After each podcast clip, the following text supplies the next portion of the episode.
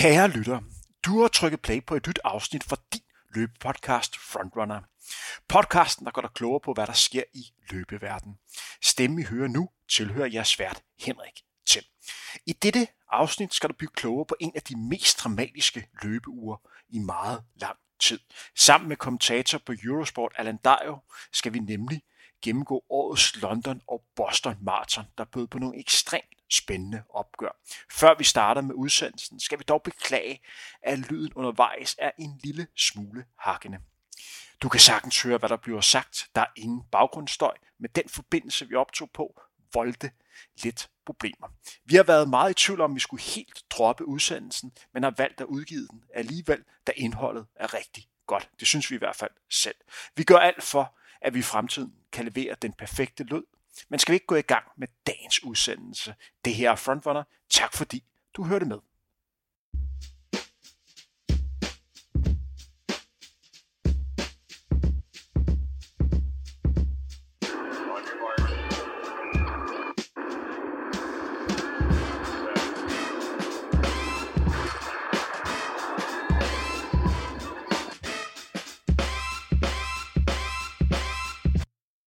Goddag og velkommen her til endnu en udsendelse fra Frontrunner. Mit navn er Henrik Thiem, og det vi skal have fokus på i dag er en nedtakt fra det, der måske er årets vildeste løbeuge.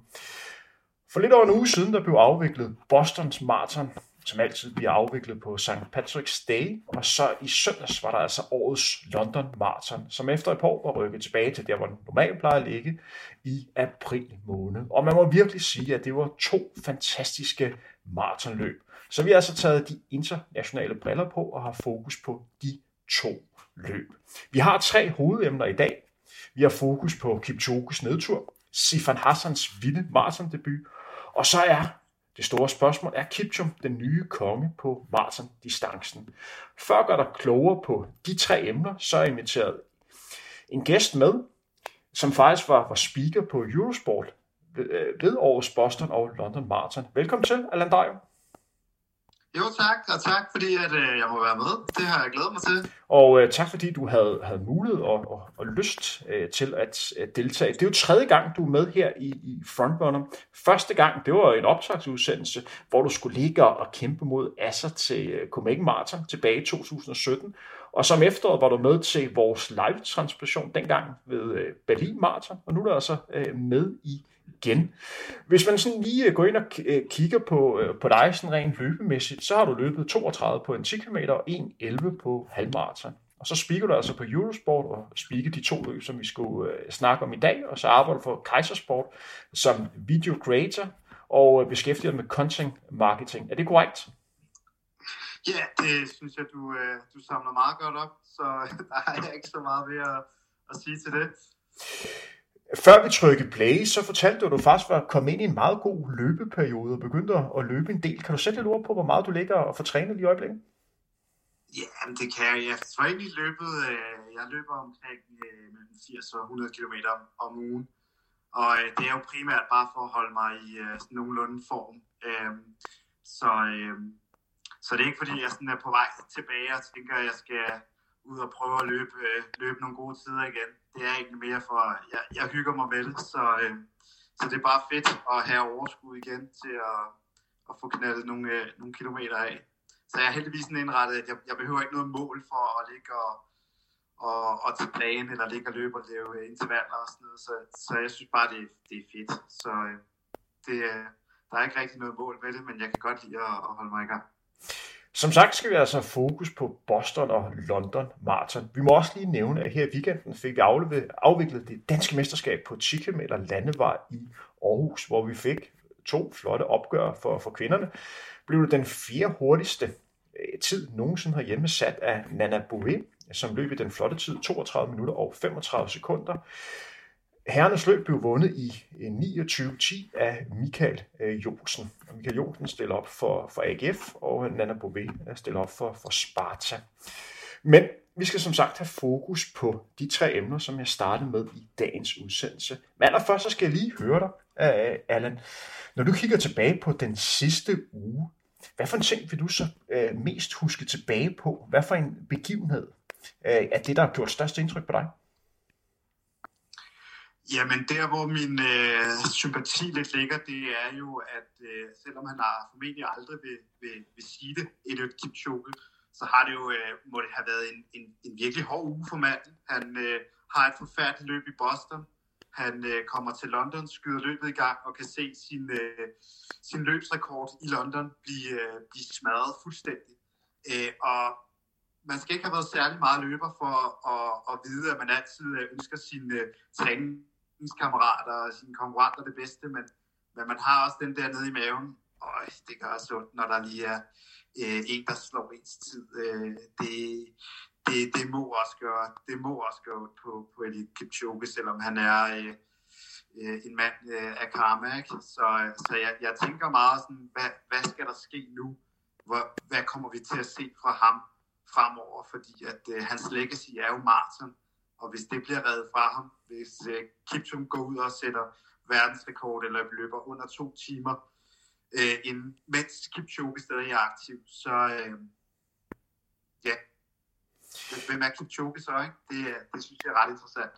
Og det er jo blandt andet de ting, som vi kommer til at snakke om øh, lige om lidt. Men allerførst så skal jeg også lige høre den øh, største overraskelse. Jamen, det er jo helt klart. Øh, jamen, der er to. Det er måske øh, selvfølgelig Sifan Hassan, at hun vinder. Øh, ikke sådan før løbet, men når man kigger på løbet, er, er, er hun så formår at, at, at vinde. Øh, og så er det jo øh, måske også på... Øh, altså, så er det sgu nok også øh, Kipchum, som, som formår to gange i træk at vise så højt, højt niveau. Så øh, det er nok de to ting, jeg sådan er mest wow over på en eller anden måde. Og det er jo også noget, som vi skal have fokus på lige om lidt. Allan, du arbejder jo for, for Kaisersport. Kan du fortælle lidt om dit arbejde der? Ja, øh, jamen jeg arbejder for, øh, ja, jeg har sådan, jeg har sådan en kæphest, fordi det hedder jo faktisk Kaisersport og ortopædi. Øh, men der er rigtig mange, der bare siger Kaisersport, og det svarer jo sådan lidt til, at man kun lige siger 70 procent af navnet, ikke? Så, så noget af det, jeg har været sådan meget på i mit arbejde med Kaisersport, det er, at vi prøver at bruge den her forkortelse KSO, så alle øh, kan forstå, hvad vi er, fordi det er sådan et langt navn. Så, så jeg refererer bare til det som KSO, og i KSO der arbejder jeg meget med marketing, men også lige så meget med øh, det lidt mere strategiske arbejde, og noget af alt det, øh, vi prøver at forholde os til, som, som, øh, som vores øh, forbrugere øh, ikke lige øh, møder, når de øh, kommer ind øh, på vores øh, butikker eller klinikker. Du var jo speaker. Marketingstrateg, kan man vel kalde det. Et fancy navn. Øh, jamen, lad os øh, gå lidt videre til det, som du også laver, nemlig at være speaker for, for Eurosport. Jeg har også prøvet at sidde at speake de her maratonløb, men kan du gøre lytterne klogere på, hvordan en forberedelse ser ud for dig for et maratonløb? Ja, det, det kan jeg godt. Altså, øh, det er jo sådan, at man får besked, øh, hvis man er, eller hvis jeg er så heldig, og at der er mulighed for, at jeg kan speak et løb. Øh, der er jo altid en sammensætning af, at der er det, der hedder sådan en, en kommentator, og så er der en ekspert, og jeg er med i sådan en ekspertrolle. Øh, og det vil sige, at jeg skal ikke sådan tænke på at drive øh, udsendelsen frem. Det skal øh, kommentatoren, og øh, jeg skal så, kan man sige, min opgave er så at have styr på øh, elitefelterne, og øh, have styr på, øh, hvad det er, der kan afgøre et løb, eller hvad der kan komme i spil, eller hvis der ikke der falder, eller hvis der ikke, der ikke får sådan en væske ved et væskedepot, så er det ligesom mig, der skal samle op og følge op på det. Men jeg skal ikke vide så meget om, øh, hvad det er for nogle flotte attraktioner, der er langs ruten og sådan noget. Det er det, ligesom, der er sådan hovedkommentatorens del.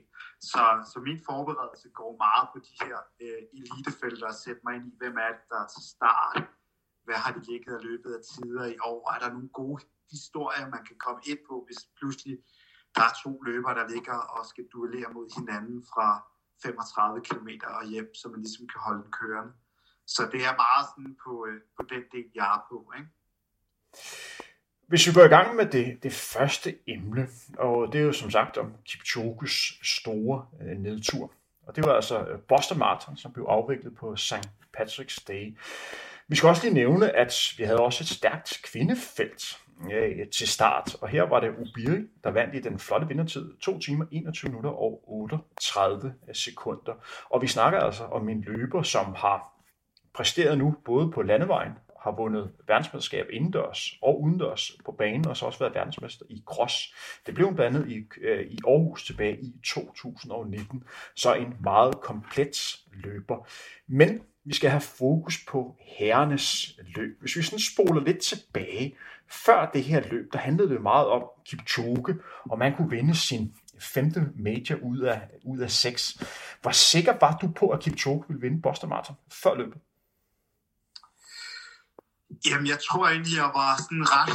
Øh, øh, altså, jeg var ret sikker på, at øh, hvis han var fedt, og det, det tyder alt jo på, at han var, at så ville han, øh, så ville han kunne vinde øh, Boston Marathon sådan, uden problemer, fordi han, med al respekt for de andre løbere, så har han bare vist, at han har en kapacitet, der gør, at han på en god dag øh, ja, altid vil, vil, vil kunne løbe hurtigere.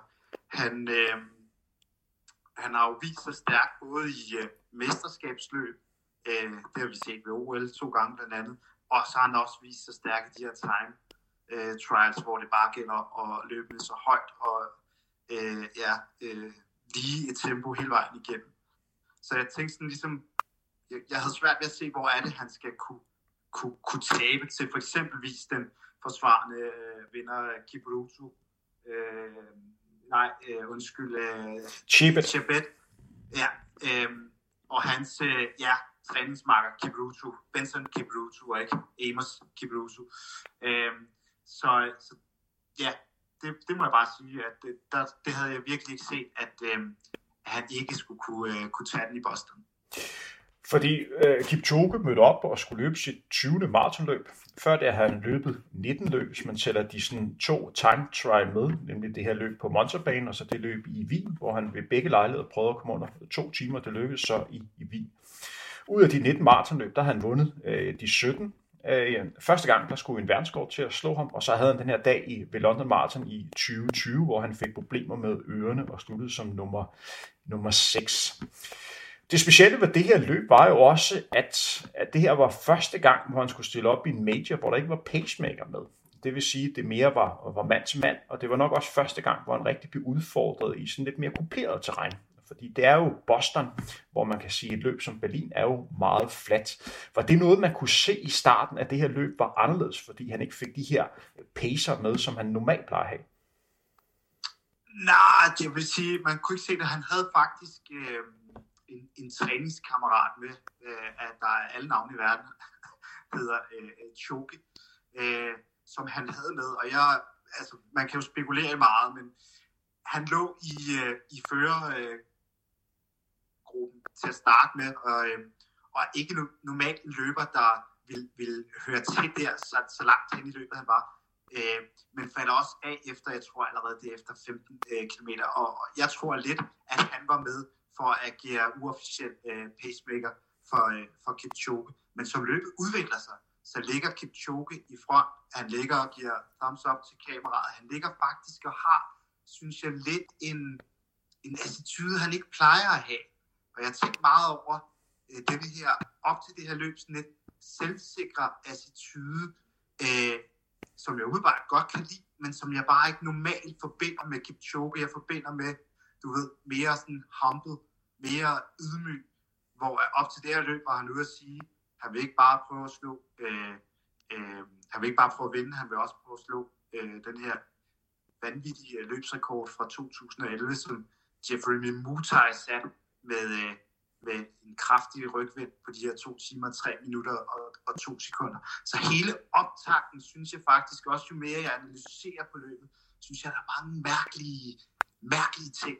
Øh, på første halvdel af løbet ligger han jo og, og trækker, og vi ved, at der er en smule modvind, og, øh, og hverken øh, vejromstændighederne, altså det regner også. Øh, at se øh, Kipchoge øh, ligge og, og trække et felt, det er jo ikke unormalt men at han gør det så offensivt, og så i, øh, i modvind på en, på en ukendt rute. Øh, ja, det ved jeg ikke, hvor, hvor smart det egentlig var. Øh, og han er jo ellers øh, en ret smart snu øh, løber, ikke? Fordi dem, der skulle tro om den her dag, det var jo den forsvarende øh, mester Chibet, som sidste år havde vundet både Boston og New York. Så var der den her nye løber for Tanzania, øh, GI, øh, som løb flot til, til verdensmesterskabet i New Jean, og så kom han også på podiet ved øh, Valencia Marathon, hvor han løb 203 ved, ved den lejlighed. Og så var der ham her, Benson øh, Kipruto. Men som du selv nævnte, løber som Kipchoge normalt plejer at have, have fuldstændig øh, styr på. Men vi skal helt hen til omkring 30 km, før der begynder at ske øh, lidt, fordi jeg må tilstå, at jeg fik en kæmpe overraskelse lige pludselig, da Kipchoge øh, jeg faldt fra, da jeg for Tanzania satte tempoet op. Hvordan bemærkede I det i øh, øh, kommenteringen, at Kipchoge lige pludselig var væk? Jamen, øh, jeg vil sige, at faktisk inden det sker, der, der sker noget andet, som, som også er utrolig sjældent at, at se for, for Kipchoge, som jo igen, øh, kan man sige, øh, har lidt den her, øh, jeg, jeg ved ikke, sådan munke attitude altså hele tiden rolig og velovervejet i alt, hvad han gør. Han ligger øh, ude omkring øh, halvmarathon og begynder at slå lidt ud med armene, og man kan se, at han er lidt frustreret over, at der ikke er andre løber, der går op og, og, og har føringen lige pludselig. Så fra han har ligget sådan meget i front, øh, og, øh, og givet thumbs up til, til kameraet, så, så begynder han lige pludselig at slå lidt ud med armene og blive lidt småirriteret. Og der kan man også se, at, at løbsrekorden begynder at at forsvinde, og hans træningskammerat Choke er, er forholdsvis hurtigt faldet fra op i førfeltet. En anden ting, øh, jeg også bare synes var interessant, det var, at, at løber som øh, Lisisa Desisa og øh, Sura Kitata, Sura Kitata den eneste, kan man sige, øh, løber, øh, som har slået Kipchoge øh, i, en, øh, i, et, øh, i et løb, øh, som, som stadig er aktiv, og det var tilbage i London i 2020. De var slet ikke med i, øh, i frontgruppen.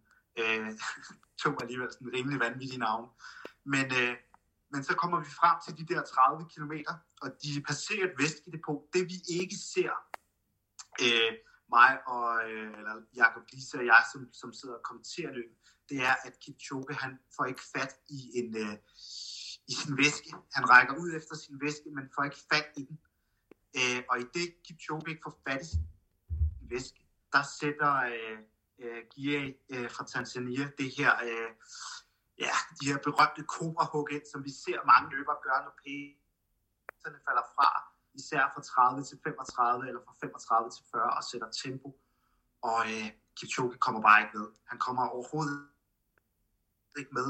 Øh, de eneste, der kan gå med, det er øh, Evans Chabet og, øh, og Benson Kipruto, og de går heller ikke helt med i starten. De ligger lige og har 10-15 meter øh, ned til, øh, eller op til, til Gear. Så der, der, der åbner løbet for alvor, og vi sidder jo sådan og fuldstændig sådan, hvad?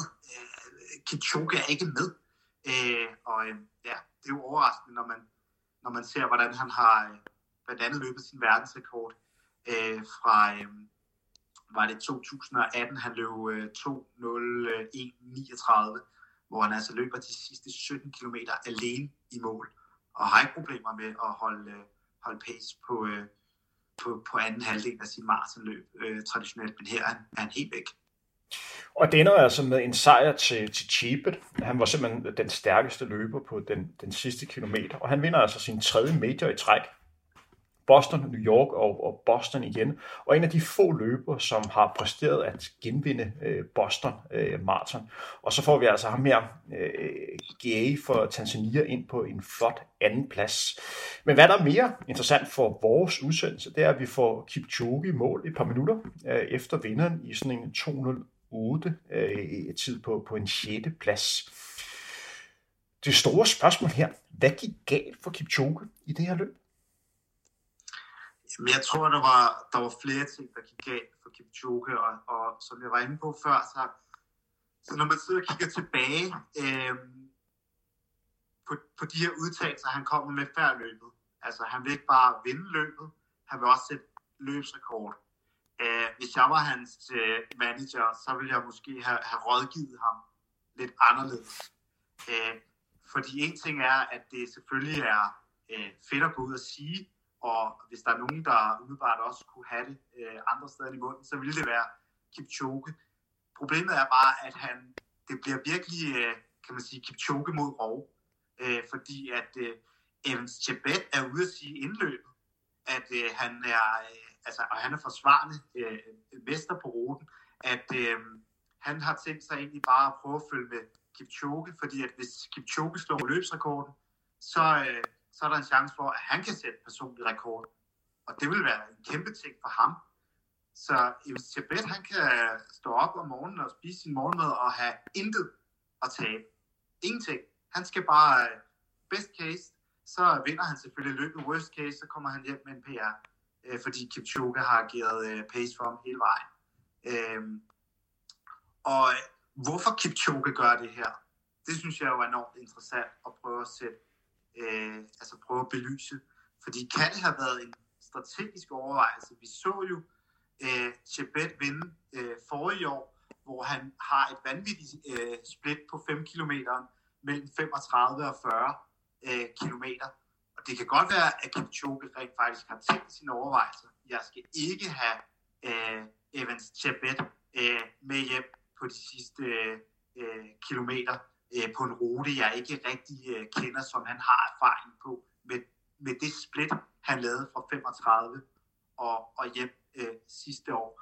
Og der må man jo sige, at han, han lykkedes jo den vej med, med det i forhold til, at han afskrækkede ligesom øh, Chabet i forhold til at sige, at han havde ikke regnet med, at han skulle vinde det her løb til, til en start. Men øh, jeg ved ikke, hvad, hvad, hvad du tænker til, fordi at, øh, det kan jo også bare være mig, der sidder her og, øh, og har alle mulige øh, vilde øh, idéer, men, men jeg tror lidt, at Kipchoge var så offensiv i sin udtalelse for at afskræmme øh, nogle af de andre løbere, øh, og for måske at kunne, øh, kunne få lidt luft og kunne få lov at løbe øh, noget af, af vejen øh, hjemover øh, alene. Det, som jeg tænker omkring øh, løbet, det er, hvis man sådan spoler øh, op til, til selve løbet. Øh, jeg synes, han lidt blev præsenteret i Boston som en rockstjerne. Han blev præsenteret som løbesportens frelser nærmest. Og i USA blev han præsenteret lidt som, øh, hvad kan man sige, baske, eller løbesportens svar på Michael Jordan. Øh, nemlig øh, personen, som har, har gjort en, en kæmpe forskel øh, for, for maratonsporten, og nærmest gjort den endnu mere populær, end den, end var i, øh, i forvejen. Og der var også nogle billeder, der kom ud, hvor at det lignede bare ikke Kipchoge. Altså Kipchoge er jo kendt som den her løber, som er ufattelig rolig og, og er afklaret, og nærmest den her munketilværelse, hvor der ikke er særlig meget spral i. Og lige pludselig så man bare en, en helt anden løber. Der har sikkert været nogle marketingsfolk fra Nike, som gerne ville skubbe lidt den retning øh, der. Jeg lagde også mærke til i, i løbet, at der var langt mere attitude for Kipchoge, end der plejer. Men det man også skal tænke på med Kipchoge, det er jo en af hans store øh, force, det er, at han er jo fuldstændig kontrol undervejs. Og øh, hvis man kigger alle hans andre maratonløb igennem, så er det været minimalt, hvad han har lavet fejl undervejs.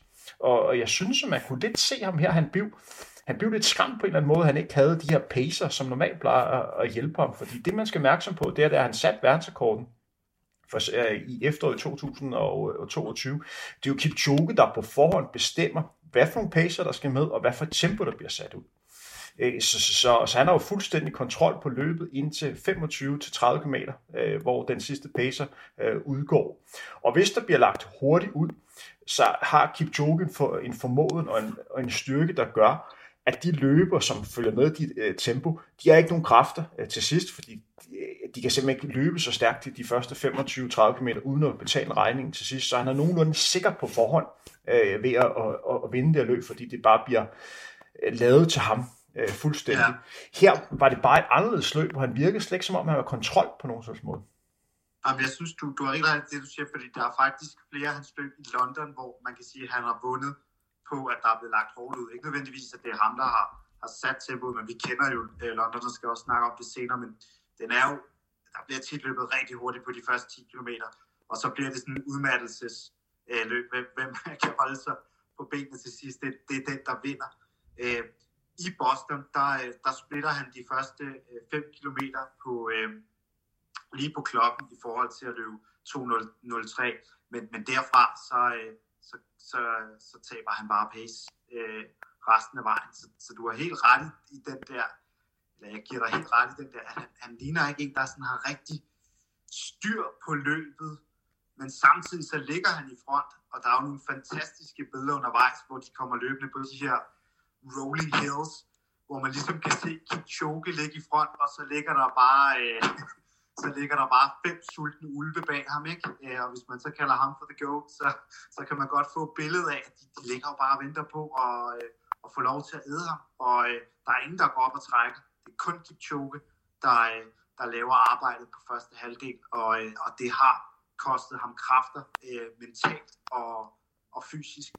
Og så er det også igen den her snak med, det er en løber, der ikke har haft særlig meget modgang øh, i, sin, øh, i sin løb. Og når han så ligger efter 30 og ikke får sin drikkeduk, og som du siger det der med, at han er blevet hypet som en superstar øh, i, i USA. Jeg tror også, der var nogle, nogle, nogle reklamer med ham, hvor at han ene mand nærmest skulle få hele USA til at løbe. Ikke? Øh, så, tror jeg simpelthen, at selvom han virker umenneskelig på mange måder, så tror jeg, at han har haft det rigtig, rigtig hårdt øh, mentalt også. Øh, og, ja. og ren spekulation er herfra, fordi jeg har ikke nogen belæg for at sige, at det her det er rigtigt, men det er alligevel påfaldende, at de to løb, hvor han er blevet udfordret, hvis man lige fjerner den her Wilson Kipsang løb tilbage i 2013, hvor Wilson Kipsang øh, satte verdensrekord øh, for at slå ham. Og det her var jo Kipchoges anden maraton i, i 2013, men da han løb dårligt i, i London i 2020, det var specielt løb, for det var corona-året, øh, men der var det regnvejr, ligesom der var regnvejr i, i Boston. Og det virker som om, han ikke helt har fundet sig til rette, øh, når han løber, når det er regnvejr. Jeg spekulerer måske også en lille smule i, om, om der kan være et eller andet i forhold til skovalget, der gør, at han bliver en lille smule udfordret. Det er, at de måske ikke har det allerbedste greb. Og igen, det er rent tankespænd, men det er alligevel interessant, at han også her efterfølgende begynder at snakke om, at han havde lidt bøvl med baglov og andet, og det kunne godt være, at der var en eller anden form i forhold til afvikling, der måske ikke sad helt øh, i skabet. Du får aldrig Kipchoge til at sige, at øh, hans sko ikke spillede på dagen, men det er alligevel øh, en lille smule øh, påfaldende. Og så en ting, som jeg også har tænkt på efterfølgende, det er, at jeg faktisk tror, øh, for løberen Kipchoge, så tror jeg faktisk, det her det var meget godt for ham. Fordi hvis der var en ting, vi kan konkludere ud fra det her, det var, at han måske blev lidt, smule, men, øh, lidt mere menneskelig. Øh, han har nogle gange virket sådan meget maskineagtig, og her fik man trods alt set nogle følelser for Jamen, jeg, jeg, jeg giver dig meget ret, og i forhold til, han løb jo i den her, Kipchoge har jo altid løbet i, øh, i Vapor øh, Alphafly, siden den, den kom, og, og lige præcis Nike sko har haft det her med, at når det er vådt, øh, så, øh, så står de altså ikke helt så godt øh, fast.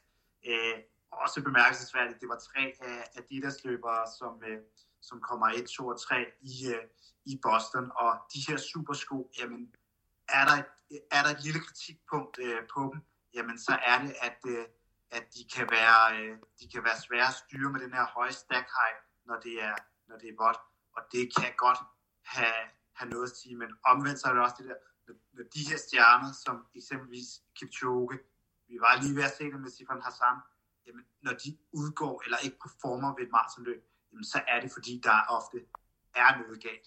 Øh, altså, vi skal tænke på, det er for Kipchoge's vedkommende, det er over det er 20-21 km i timen. Hvis man har et dårligt løb, så er det jo tit forbundet med en, noget mekanisk øh, fordi de har jo, de er jo i form, kan man sige. Kipchoge løber jo ikke, synes jeg, øh, med, med hovedet under armen i Boston, hvor man tænker, at, at han løber øh, uden for, for, for sin kapacitet. Så, øh, så der må også være et eller andet i forhold til, øh, ja, til mekanikken i, øh, i bevægelsesapparatet. Inden vi skal snakke øh, London Marathon og have fokus på øh, to fantastiske bedrifter ved det løb, så skal vi jo lige vende hvad der nu skal ske for Kipchoge. Du var jo lidt inde i det i starten af den her udsendelse, det er jo meget interessant at snakke om, hvad der kommer til at ske nu. Fordi vi kommer jo til at snakke om den her løber, Kipchoge, der smadrer Kipchoges løbsrekord. Noget, som er kendt med lidt over et minut. Og løber altså 201.25, den næst hurtigste maratontid øh, nogen øh, siden. Det er en løber, som Kipchoge tør at møde i Berlin øh, til efteråret. Hvad tænker Kipchoge lige nu her? Tror han stadig på hans majorplan om at vinde alle seks major? Det vil altså sige, at han skal løbe New York til, til efteråret. Hvad tænker du? Øh, Allan, hvad tror du, der er næste træk for Kipchoge? Jeg tror, øh, altså det, og det er igen det, jeg er glad for, at jeg hverken er, er Kipchoge eller hans øh, management, skulle jeg sige, fordi at der er jo to ting i det her. Kipchoges plan var jo lidt, at han vil gerne vinde de her seks majors. Det, det, det glipper i Boston. Øhm, hvad hans bevæggrund skulle være for at tage Berlin i efteråret frem for New York, den har jeg, den har jeg svært ved at se. Jeg tror kun, han, han løber i Berlin, hvis han føler, at han er, eller har ambitionen om at, at slå sin, sin egen øh, verdensrekord. Jeg tror ikke, han vil løbe i Berlin for at stå med ret for at slå øh, Kiptum, hvis han bliver øh, signet øh, til Berlin. Øh, så er der jo den her mulighed for, øh, altså vi har også et, øh, et OL i øh, Paris i 24. Øh, der har været den her snak, om han skal tilbage til Boston i foråret, men spørgsmålet er, om det øh, kommer, om det kommer for tæt på øh, hans, øh, hans, øh, hans OL-drømme. Øh, og så er der jo hele det her spørgsmål. Øh, altså, vi har set øh, både det kenyanske og det etiopiske forbund. Altså, du kan have, og nu tænker jeg på Kenneth Bekele, du kan have øh, nok så mange meritter, men hvis de ikke tænker, at du er en af de tre bedste på distancen, så bliver du ikke udtaget til OL. Så det må øh, Kipchoge også øh, overveje øh, nu her, hvordan og hvorledes, hvor blandt andet øh, hans, landmand, hans landsmand øh, Kiptum er, er inde i billedet, og han er blevet slået af andre kenianere også. Så øh, ja, jeg, jeg ved ikke, øh, hvad planerne er. Jeg tror, at øh, han, øh, han skal også bruge noget tid på selv at finde ud af det. Fordi kan du se scenariet, og jeg er fuldstændig enig med, det der er interessant her, det er jo også at tænke frem imod næste års øh, OL i, i Paris. Det, der er interessant med Kipchoge, det er jo, han er jo, han er jo dobbelt øh, olympisk mester, men Kenya, de har gjort det før. De stiller kun op med de, de tre bedste løber. Se scenariet om, at Kipchum sætter verdenskort i Berlin. Det er ikke usandsynligt, at vi har en løber, som lige nu er i stand til at løbe under øh, 2.01. Forestil dig, Kipchoge Øh, vælger at løbe det løb, der er mest sandsynligt, nemlig han vil øh, løbe New York til efteråret, og han igen ikke helt rammer dagen. Det måske bliver et, et taktisk løb, hvor han bliver slået til sidst. Det er svært at udelukke Kiptum øh, fra, fra den startliste til OL. Vi har altså også øh, Chepe nu her, som har vundet tre major øh, i træk. Så er der altså kun én plads tilbage. Øh, så der bliver kamp om det. Der bliver virkelig, øh, virkelig kamp om det, og det er også igen, altså, som løber og som Kipchoge, så vil han jo have fokus på sig selv, men jeg vil også tro, at på de dage, hvor det gør lidt med ondt at træne, at man også øh, begynder at kigge lidt på sin, øh, altså sin arv. Og øh, der håber jeg jo bare for Kipchoge, at øh, han, øh, han, øh, han kommer tilbage i efteråret, eksempelvis øh, smadrer øh, hele feltet i New York, og, og, og ligesom giver løbeverden det her med, at han er bare det, der skete i Boston, ikke? Det, det skal vi bare glemme. Og lidt ligesom hans øh, reaktion øh, oven på, på London i 2020, hvor man sådan, du ved, begyndte, altså snakken kom, er han færdig, og alt det her, går han ud og sætter den her fantastiske tid i, i ja, for bare øh, seks, seks måneders tid siden i Berlin. Ikke? Så vi skal jo bestemt ikke dømme ham ude, men, men han skal også vise nu, hvad han har gjort af, fordi han skal være mentalt stærkere end nogensinde, fordi han må ikke gå ind til, til et løb i efteråret, om det er i Berlin, om det er, eller om det er i New York, og være bange for at løbe, være bange for at tabe. Øh, og, øh, og, og det håber jeg virkelig, at han har nogle folk omkring sig, øh, der hjælper ham med, med, med det mentale aspekt, fordi at du må også øh, selv kende det som, som tidligere eliteløber, det her med, at du lige pludselig begynder at tænke for meget på, hvad form andre er i, frem for at tænke på, hvad kan du selv, og lige pludselig bliver mere bange for, at det, det bliver pinligt at stille op, hvis du ikke øh, øh, lever op til din øh, forhånds øh, favoritstatus. Og, øh, og det bliver spændende at se, hvordan en af vores allerstørste atleter øh, overhovedet, og her snakker jeg ikke kun løb, men en af vores allerstørste atleter i, i vores generation, også mentalt, øh, hvordan han takler det. Så det bliver spændende. Men jeg var fandme ikke at, at gætte på det. Fordi det er jo vigtigt at huske, at som du selv nævner, vi snakker om den måske største løber, vi har haft igennem tiderne. Det er jo nok kun Usain Bolt, som hvis vi tager hele pletten med, der måske kan, kan sammenligne sig med øh, Kipchoge og så måske en, en Carl Lewis. Vi er jo helt deroppe. Det er en af de absolut største. Og hans ulempe er jo her, at han som maratonløber er vant til kun at løbe to gange om året. Øh, så der går bare ufattelig lang tid til, at vi får lov til at se ham igen. Øh, ja, fordi hvis du går ind og kigger på de her sådan 20 maratonløb i alt, og så regner ud, hvor, hvor meget tid man som tv-seer, som, øh, hvad kan man sige, som porter får lov til at se Kipchoge, det er jo det er lidt over 2.000 minutter, man får lov til at opleve ham, og det er altså igennem hele hans maratonkarriere. Det er godt nok ikke meget, man får lov til at nyde den her øh, kæmpe stjerne hvis man selv sammenligner med en fodboldspiller på fodboldspiller for et år, øh, Messi han spiller hvad? Måske 4.500 øh, minutter på en hel sæson, og her snakker vi altså med løber over, øh, over 10 år. Så det er lidt af en udfordring nu her for Kipchoge, fordi det allerbedst nok for ham, hvis der, været, det øh, var, om der var et halvmaratonløb om en måned, hvor han kunne vise, at han var tilbage, og så man kunne, kunne slå tilbage, så folk ikke, ikke glemte ham. Men lad os gå videre til årets London Marathon, og vi starter altså med at have fokus på kvindernes løb. Og hvis vi lige zoomer lidt ud og har fokus på favoritterne inden løbet. Vi havde den forsvarende olympisk mester, Cheptegei, øh, til start. Så havde vi kvinden med verdensrekorden, Kosgei, som hun satte tilbage ved Chicago Marathon øh, 2.0. 2.14.04. Øh, det satte hun i 2019, og så en forsvarende vinder, øh, Cheplelau. Og så havde vi altså Sifan Hassan, som debuterede. Sifan Hassan, øh, som har 10 europæiske rekorder, og hvis man øh, gennemgår hendes personrekorder, så snakker vi altså om en verdensklasseløber for alle distancer for 800 meter, op til halvmarathon. Hun har løbet 1.56 på 8 meter, 3.51 på 15 meter, 4.12 på milen, som er verdenskort, 8.18 på 3.000 meter. Øh, 29.06 på, på 10.000. Jeg glemte lige, hun også har løbet 14.22 på 5.000, og så 1.15 eller 1.5.15 øh, på halvmarathon, som øh, faktisk blev løbet ved Copenhagen Half tilbage i 2018. Hendes CV rummer, ja. som sagt, 10 Europakorter, øh, to OL-guld, øh, en, en bronze også og så tre øh, VM-guld. Og så havde vi altså Magetto, som blev nummer 3 for, o, eller for, for London i 2022, og så Di Barber, den her fantastiske løber, en af de største gennem tiderne, som har verdensrekord på, på 1500 meter. Og fokus inden løbet var, som jeg også nævnte i kommenteringen, var og man kunne sætte en ny verdensrekord i et rent kvindefelt. Og den lød altså på 2.17.01, som øh, uh, Keitani faktisk satte øh, præcis den 23. april tilbage i 2017, og det var sørme også den dag, hvor årets London Marathon skulle afvikles. Allan, hvem var din store favorit inden det løb her? Ja, først så tror jeg, at det var lige med, med Stefan Hassens side. Jeg ved ikke, er, er der jo, har hun overhovedet en personlig rekord, som ikke er enten øh, europæisk rekord eller verdensrekord? Nej. Så... det, det er helt vildt.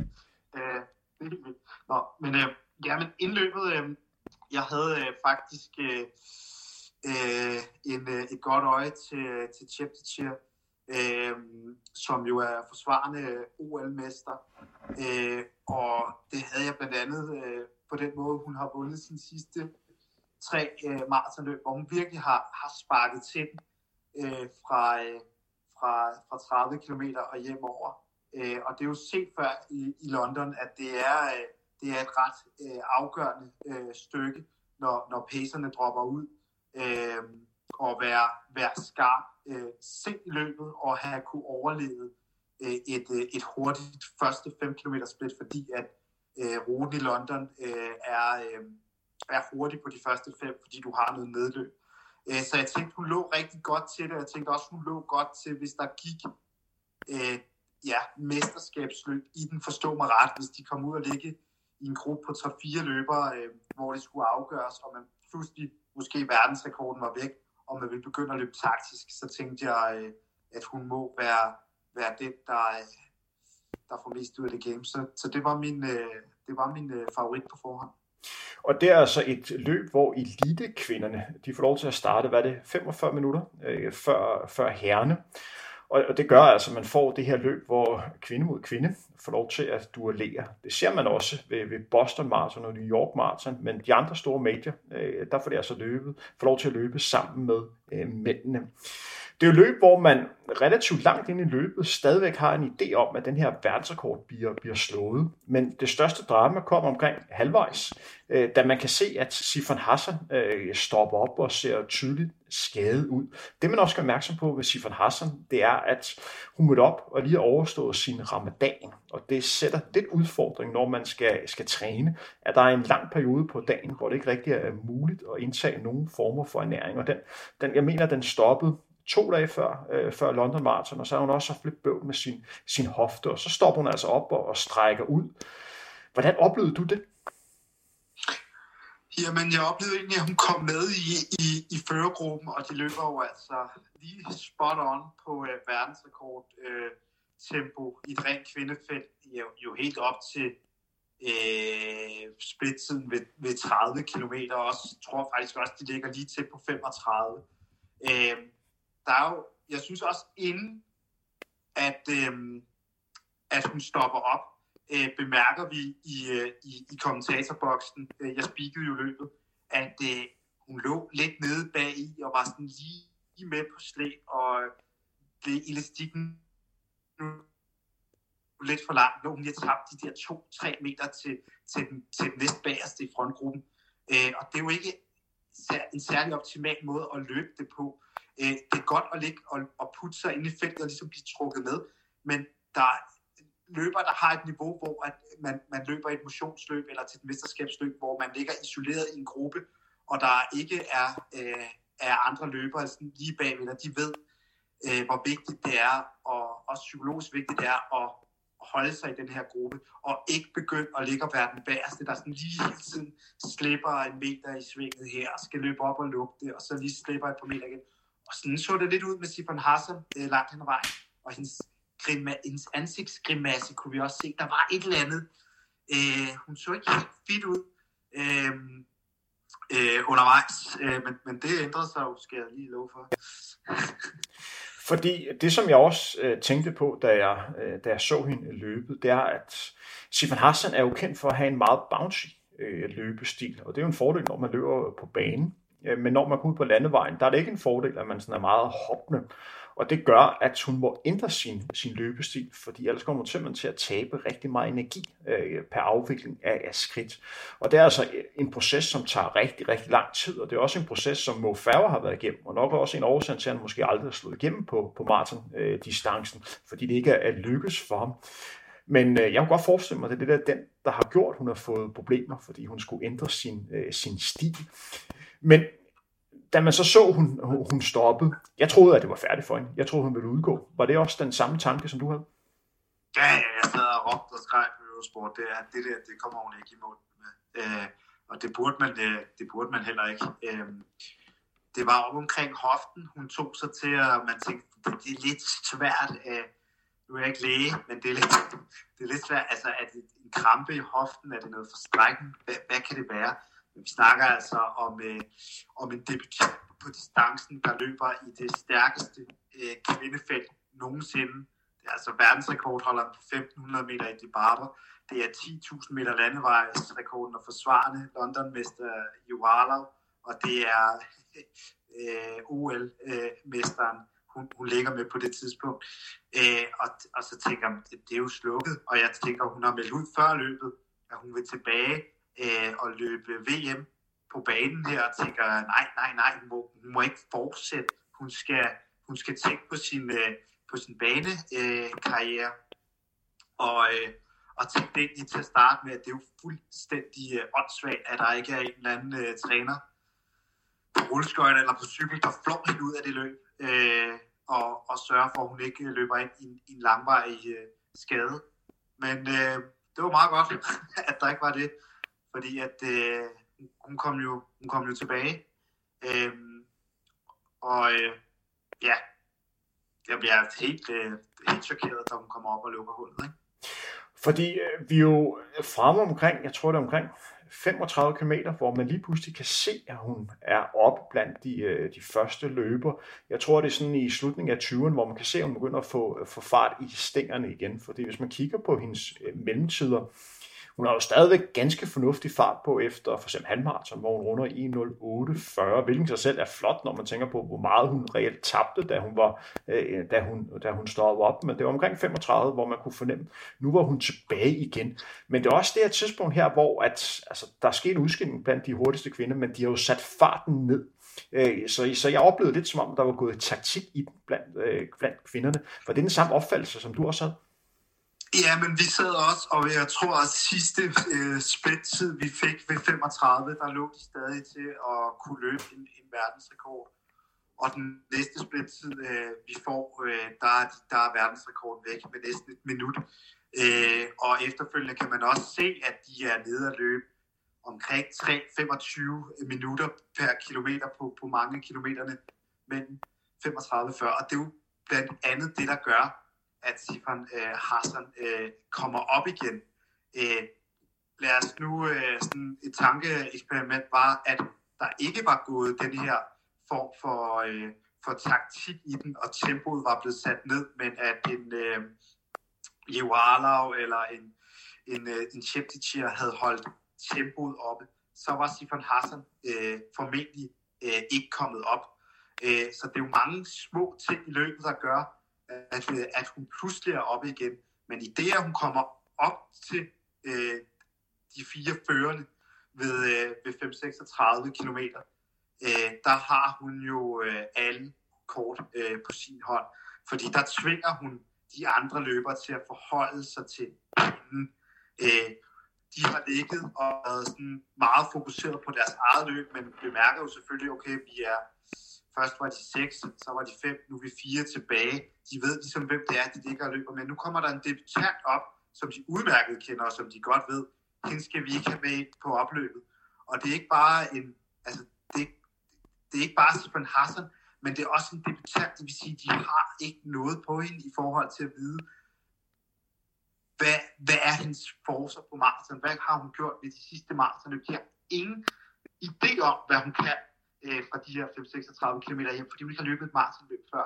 Så den der debutant rolle og al den usikkerhed, der har været i løbet op til der, den tipper jo bare til hendes fordel, da hun kommer op og, og, og ligger øh, sammen med dem. Chepchichir har ligget og trukket det her felt fra 30 km øh, og har, har brugt virkelig mange kræfter på det. Og det ser vi jo så også, der, der tempoet, øh, eller der, ja, der, der løbet går ind i sin indledende fase, at, øh, at hun også falder fra. Ikke? Fordi en ting, som jeg synes, man skal lægge mærke til, hvis man går ind og, og ser løbet igen, jeg kan jo lige smide et link til, til løbet, hvis man har lyst til at øh, se det i show notesen under den her udsendelse, men omkring 40 km, øh, hvor øh, løberne skal tage væske, og det er altså altafgørende, at man får væske på, på en maraton. Der kan man se, at hun er ved at miste øh, sin, øh, sin øh, sin drikkedunk, og nærmest skal lave sådan et kæmpe sving for at få fat i den, og mister mange meter der, der tænker jeg, uh, hun mangler stadigvæk øh, øh, erfaring. Men da man kommer ind til afslutning, vi to er vel ikke i tvivl om, at den her, den napper hun. Fordi de andre var jo chanceløse til sidst i en slutspurt mod Sifan Hassan. Øh, jamen, hun møder jo op øh, med verdensrekord på mile, og har løbet 3.51 på, på 1500 meter. Hende, der har verdensrekorden på 1500 meter, de barber, hun er, hun er besat et stykke, for et stykke tid siden. Så, så du havde vel også den opfattelse, at den her, den, den, den napper hun. Øh, ja, ja, men jeg, jeg, jeg tænker, øh, jeg tænker øh, over, at når hun kommer op der, at, øh, at øh, jamen, nærmest bare det hendes tilstedeværd gør, at de andre må, øh, må, tvivle, øh, må komme så meget i tvivl om, hvordan de skal agere. Altså deres løb må blive så meget disrupted på en eller anden måde, at, øh, at det vil Van Hassan øh, kunne, kunne drage fordel af. Og, og det gør hun også i forhold til hendes væske ved 40 øh, km mærket. Der ser man faktisk, at det er Pettis Chepsichir, der drejer af først og når at få øh, øh, væsken. Øh, der er to andre Mageto og Joalau, de når ikke at få væsken, og Sifan Hassan når lige at reagere. Bortset, hvis man ser bort fra, at det var ved, ved 40 km mærket, og man altid kan diskutere, hvor vigtig er væsken der, sådan rent fysiologisk kontra. At det er nok mere en mental ting. Men jeg synes faktisk, det taler til, at at, øh, at hun også er, er klog og helt uerfaren, prioriterer sin væske, øh, prioriterer det at få en, at det ligger så indgroet i hende, at hun ved, hvor vigtig væsken er på maraton. Det tror jeg er noget af det, der gør, at hun måske kan blive en lige så, altså lige så dygtig til håndværket, som eksempelvis en Elliot Kipchoge, som hvis vi kigger helt tilbage fra det her uh, Breaking Two Project, var den første løber, vi så løbe med sin drikkedunk over 300-400 meter og give sig god tid til at drikke. Og efter 17 har der været meget mere fokus på nutrition øh, i forhold til selve underløbet, og der er blevet brugt helt vildt mange kroner i en anden Running øh, Team på at, at, at studere det her. Så at jeg ser et, en debutant øh, gøre det her, man kan diskutere, var det, var det smart ved 40 km mærke, men at det ligger så indgroet i hende, det, det bliver jeg faktisk ret det, øh, sådan, glad for, fordi så tænker jeg, hvis også hun mestrer den del af maraton, øh, så, så kan det blive rigtig stort det her. Fordi hun kommer altså mål i vindertiden 2.18.33, øh, og jeg tror, man har en split point på de sidste 400 meter, hvor hun er nede at løbe sådan noget øh, 66, hvilket er sådan noget 2.45 hastighed på, på de sidste 400 meter. Og man kan godt se, at hun har bare ekstremt meget speed øh, til sidst.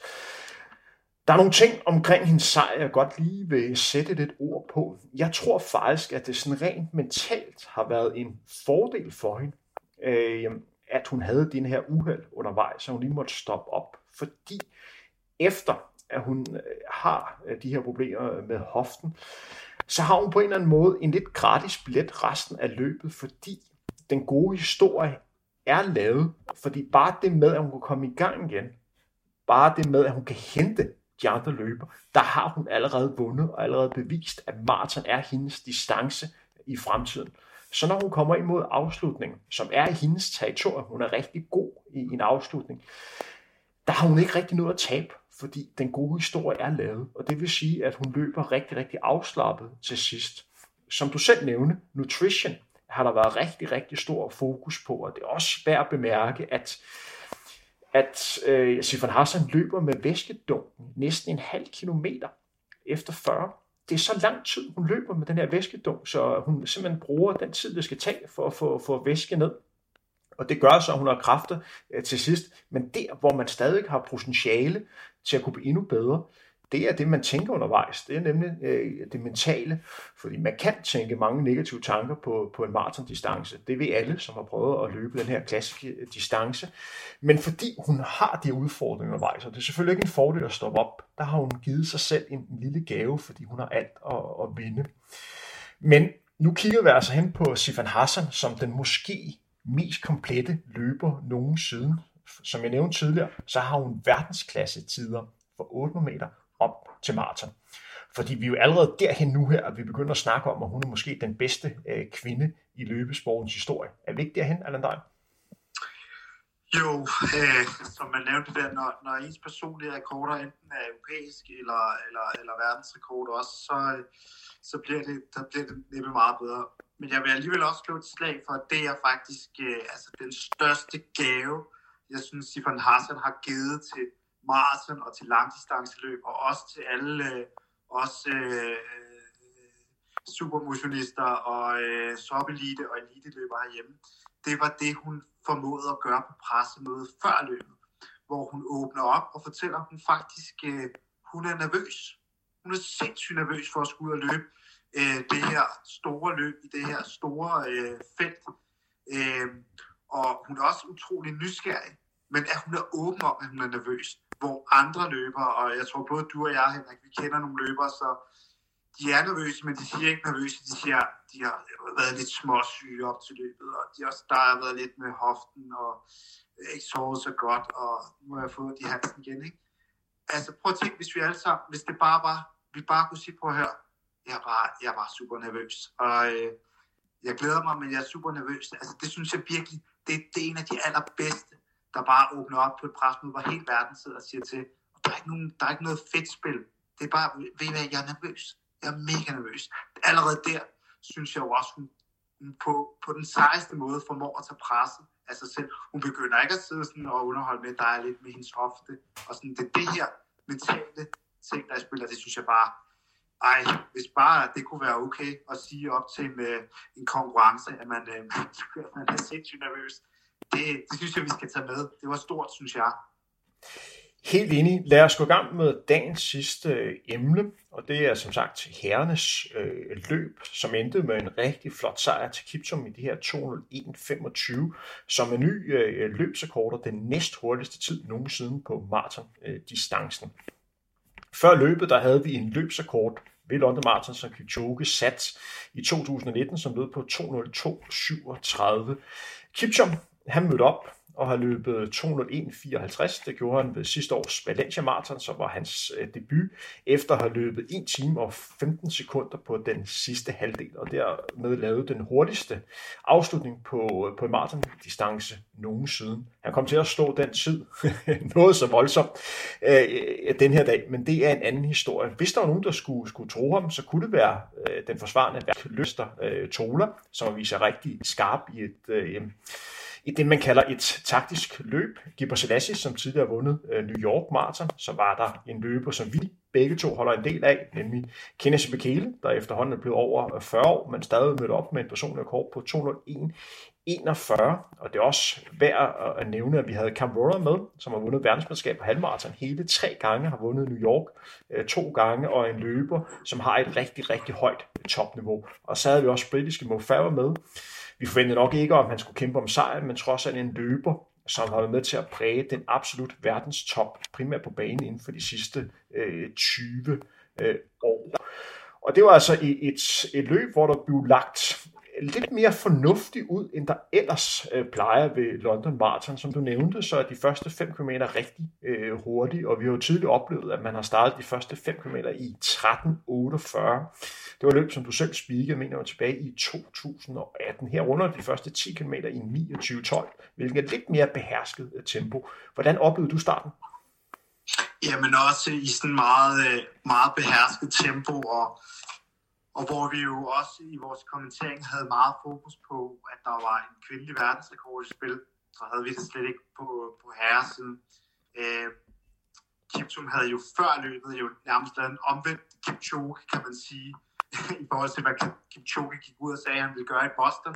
Der gik Kipchoge ud og sagde, at han ikke var i uh, world record shape, og at han uh, ville, uh, ville prøve at gå efter en, en sejr og en, uh, muligvis en, en løbsrekord.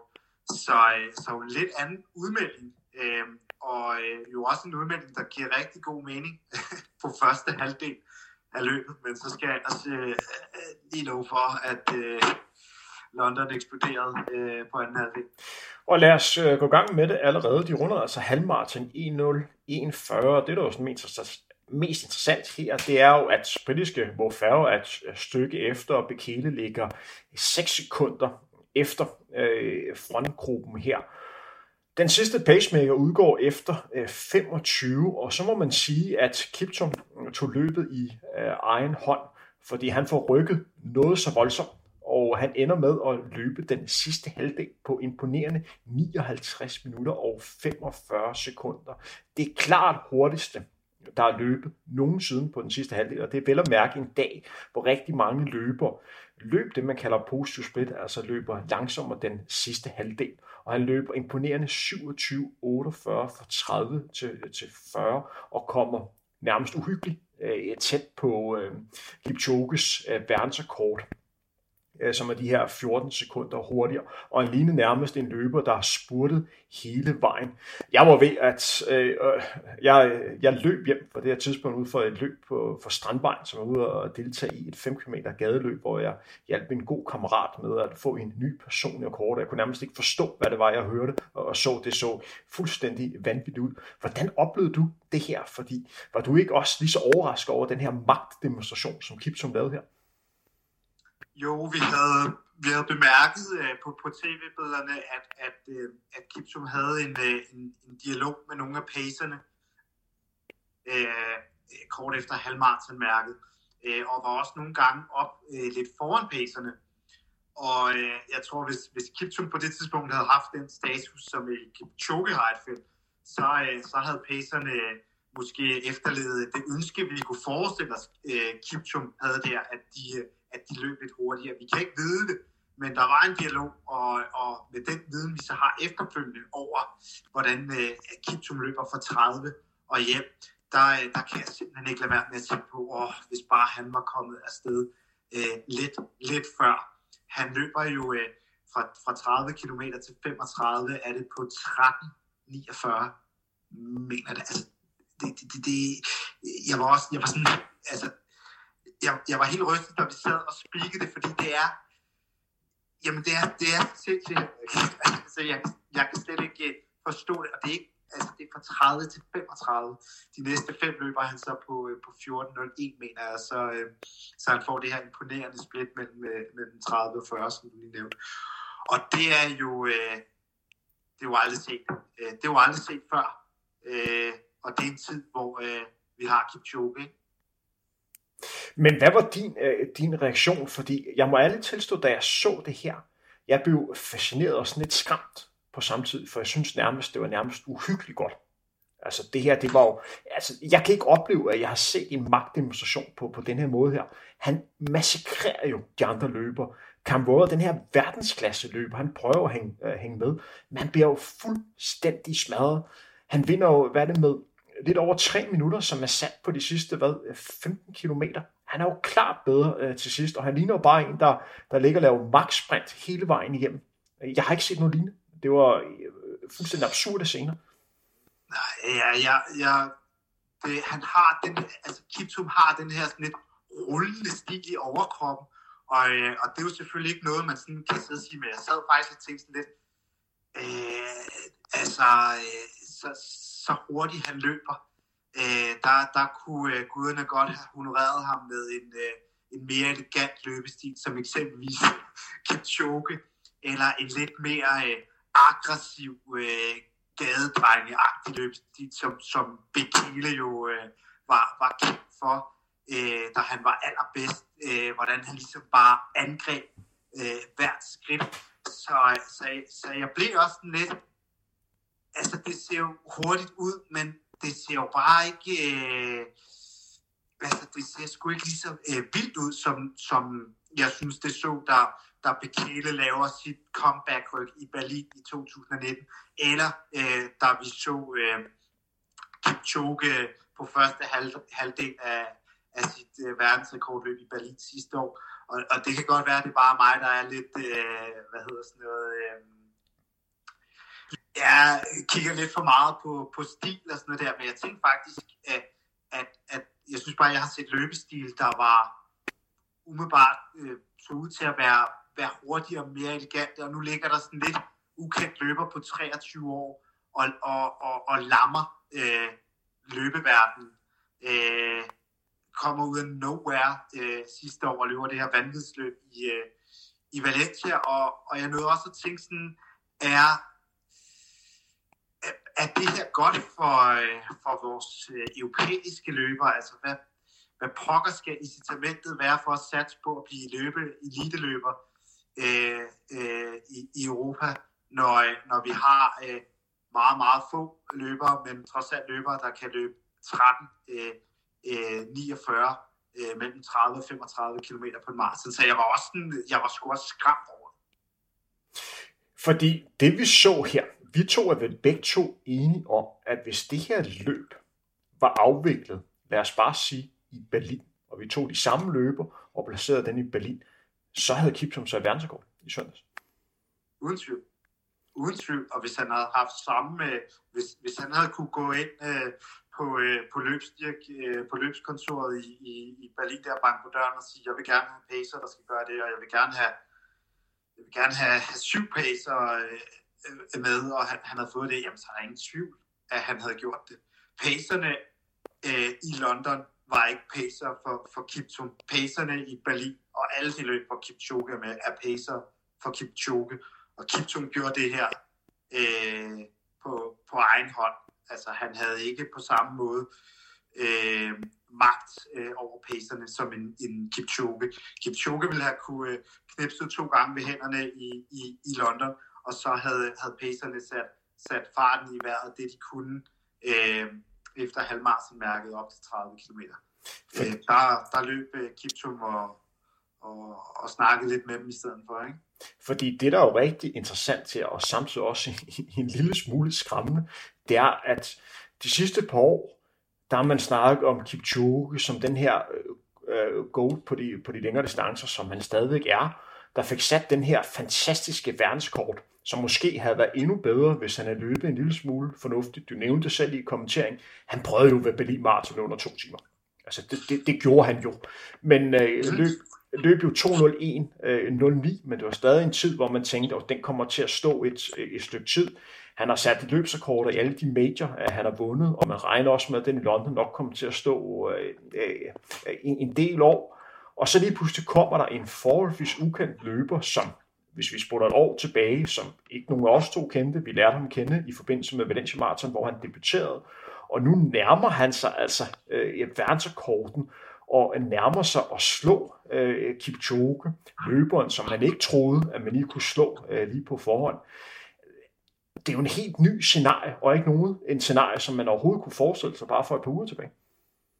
Nej, og det, det der jo er i det, det er, at for eksempel, altså, hele opfattelsen af, hvad der skal til at blive en god maratonløber, bliver jo vendt på hovedet, fordi vi har jo, øh, hvis man har gået i en, en løbeklub, eller man øh, er sådan, du ved, hvis man løber meget, og man er inde i branchen, og man går op i løb og sådan noget, så ved man det der med, at den der historik med, at de allerbedste løbere, de allerbedste på maraton, lige fra Haile Gebrselassie til, til netop Kipchoge og Bekele, øh, de startede tidligt på 1500 meter, rykket op til 5000, 10.000 meter, fået debut på halvmarathon, har haft den der speed, hele det der incitament til unge løbere, der kommer frem, få nu trænet jeres speed, mens I er unge, fordi så bliver I den, perf- altså den perfekte løber.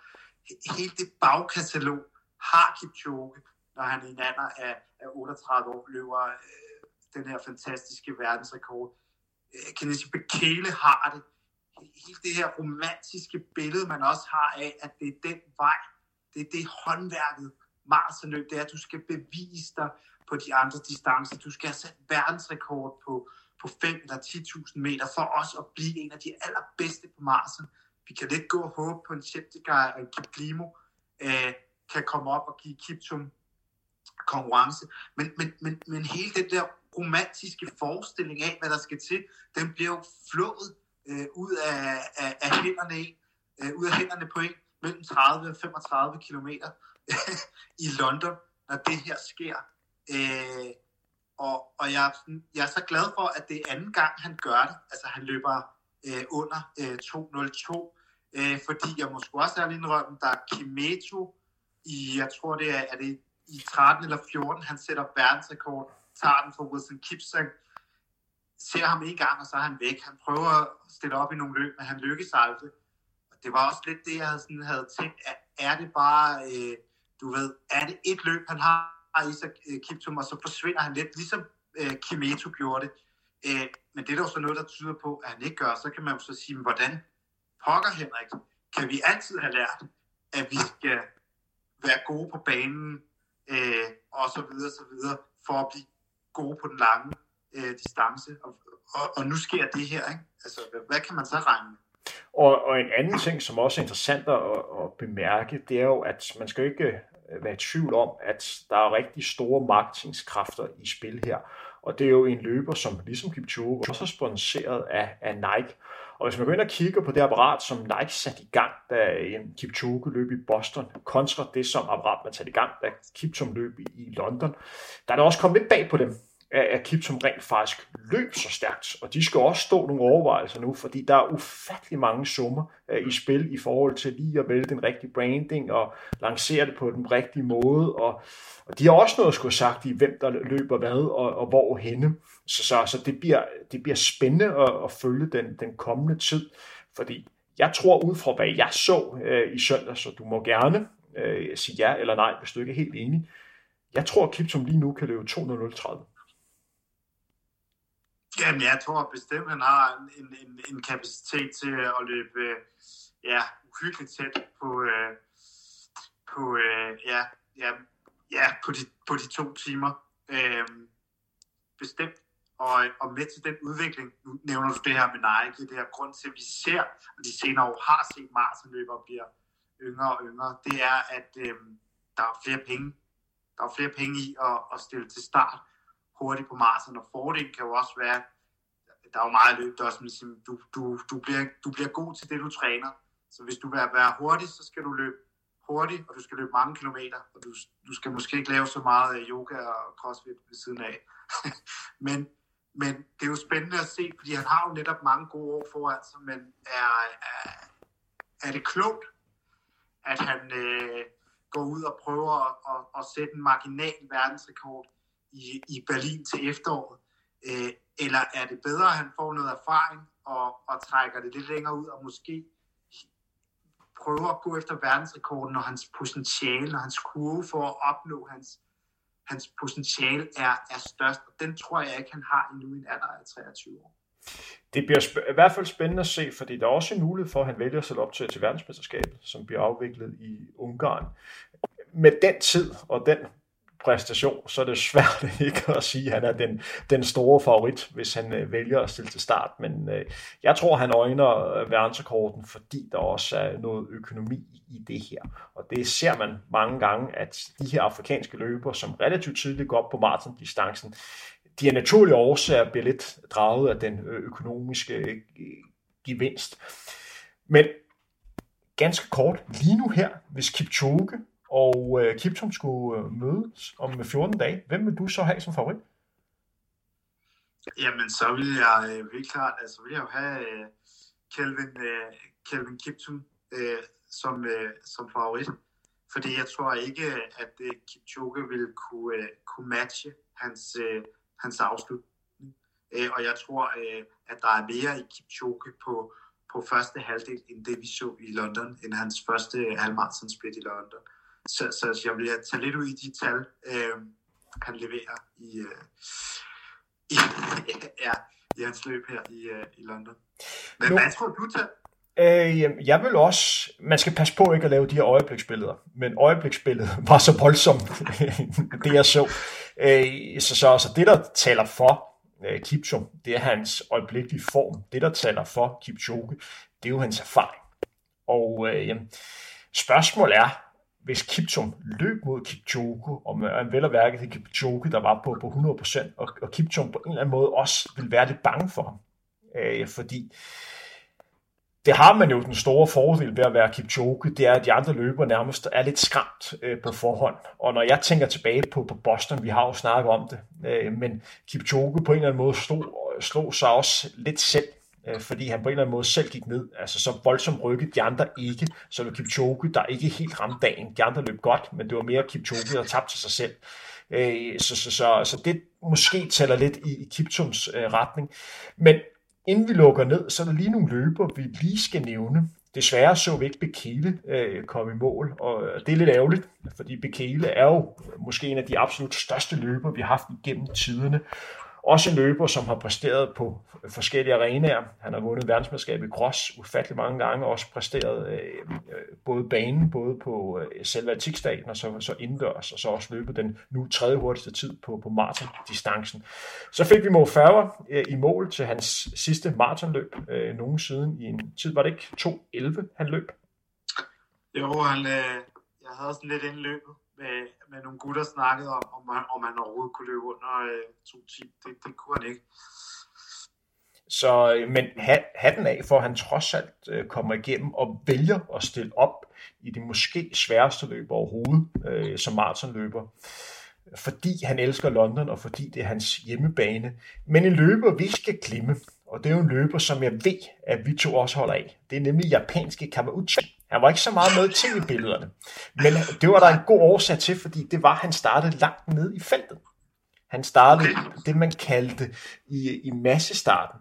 Men han ender faktisk med, hvis du går ind og kigger på de reelle tider, altså tiden fra han løb over startstregen og så målstregen, så ender han altså med at blive nummer 11 i selve løbet. Han er ikke den 11. første løber, der kommer i mål, men han har den 11. bedste tid i 2.13.18. Og, og, øh, og Cavucci er jo bare en, en legende. Han er jo den løber, der gennem historien har løbet flest gange under 2.20. Og så vandt han Boston Marathon i 2018. I snakker også om det ved kommenteringen, der er Glise. Et fuldstændig sindssygt løb.